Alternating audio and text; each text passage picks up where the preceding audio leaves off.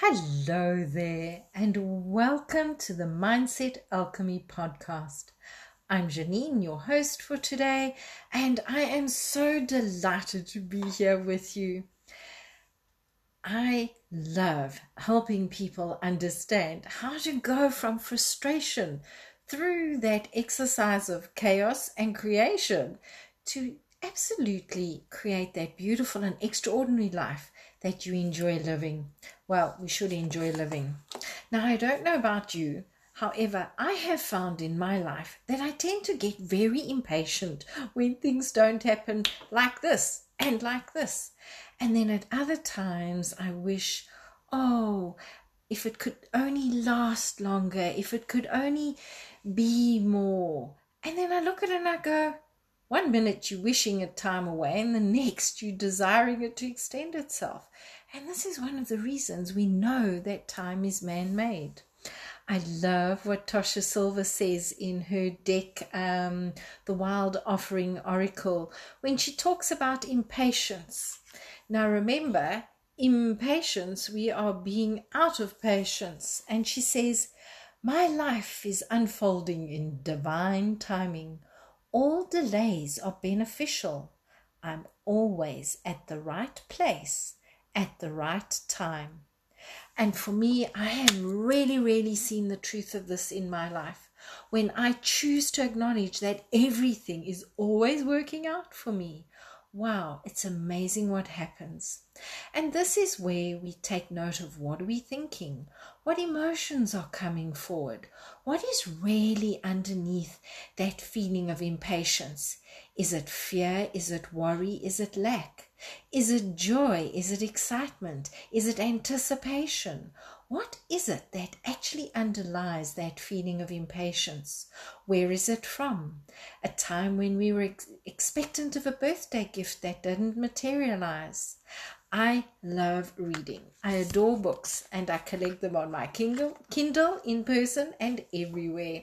I borrow them, I return them, and I love the library because of its expansive access to so many different books.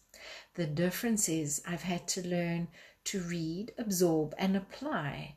Apply, apply, and read some more. Now, what does this have to do with anything? Well, when we are able to see what is underneath that impatience, we are able to more effortlessly align with where we wish to go.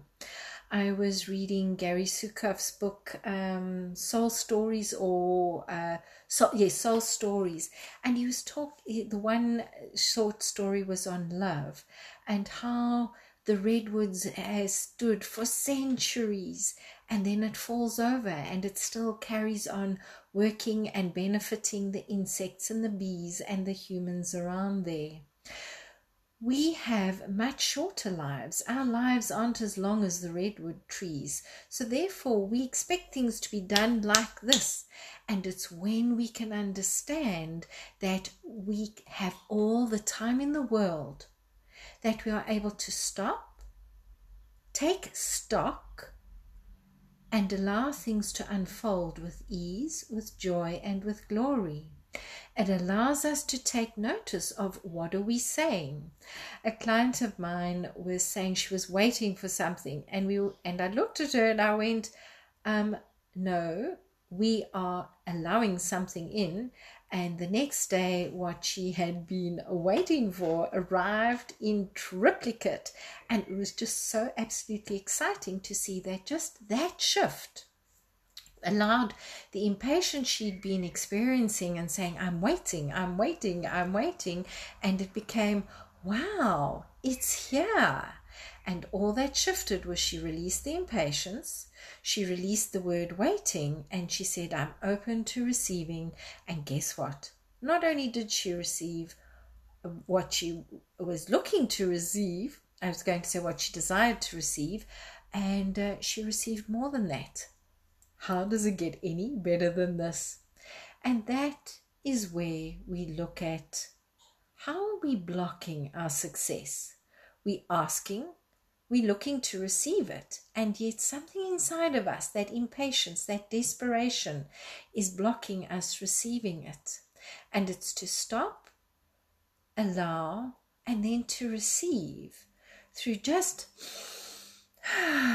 breathing that we can understand the timelessness of what we are creating, who we are becoming, and what we are allowing into our life. That is all part of the cycle, the success spiral of life that is phenomenal.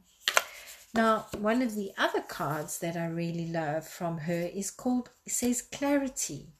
Let me trust my deepest instincts in all ways, especially when matters are unclear. May my own holy intuition always guide the way. Let me trust my deepest instincts in all ways, especially when matters are unclear. May my own holy intuition always guide the way. Now, I found that very interesting because sometimes instincts are not what we choose to act on. Sometimes our instinct is to move when we should be still, and that is when we tap into our intuition. Yes, we trust our instinct to warn us that we have to look deeper at something. We can choose to look deeper at something. We then tap into and tune into our intuition to say, hmm, what's coming forward here? What am I being asked to do here? How will it be for my highest of good and for those around me? I still remember slightly off topic when um, Rich Dad put Robert Kiyosaki said that when flying an aeroplane, there are times your instinct is to pull the nose up and it's to push that throttle forward and go into a nosedive to regain control. And this really impacted me because it's releasing that control and doing the unexpected that actually allows more life into our life.